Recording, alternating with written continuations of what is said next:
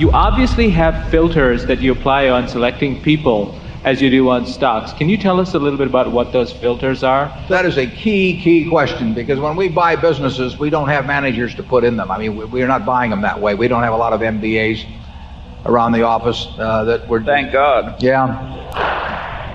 That I, you know, I have not promised that they're going to have all kinds of opportunities. So, as a practical matter, we need management with the businesses that we buy. And three times out of four or thereabouts, the manager is the owner and is receiving tens of millions, maybe hundreds of millions of dollars. So they're not they don't have to work.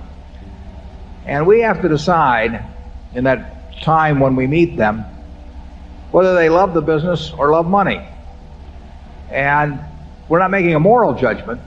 Charlie may, but I, I'm not making a moral judgment about whether it's better to love the business or love money, but it's very important for me to know which, which of the two is the primary motivator with them. And we have had extremely good luck in identifying people who love their business.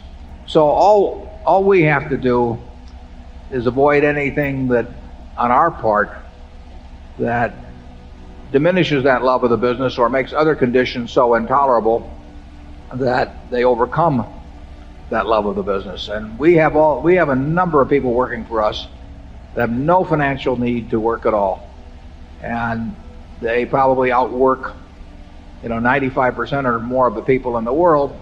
And they do it because they, they just they love smacking the ball. And uh, we almost we virtually had no mistakes in that respect. And we have identified a number of people, Charlie and I have, in terms of proposals to us, where we felt that they did really they liked the money better than the business. They were kind of tired of the business, you know, and and they might promise us that they would continue on and they would do it in good faith, but something would happen six months later, or a year later, and they'd, they'd say to themselves, "Why am I doing this?"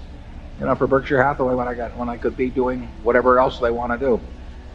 I can't tell you exactly how we, what filter it is that we, that we put them through uh, mentally, but I, I can tell you that if you've been around a while, you can, I think you can have a pretty high batting average in, in, in, in coming to those conclusions, as you can about other aspects of human behavior. I'm not saying you can take 100 people and take a look at them and analyze their personalities or anything of the sort, but I think when you see the extreme cases, the ones that are going to cause you nothing but trouble or the ones that are going to bring you nothing but, but uh, joy, I think you can identify those pretty well. Charlie?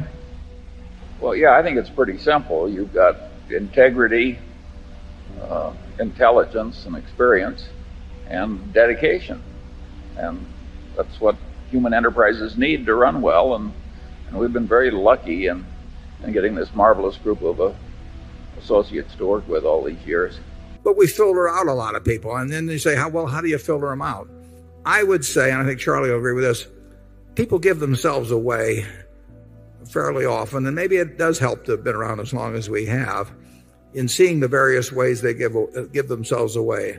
They, when somebody comes to me with a business, and I probably shouldn't tell this publicly because they'll probably tailor their approach subsequently, but when, when they come, just the very things they talk about, what they regard as important and not important, there are a lot of clues that come as to subsequent behavior.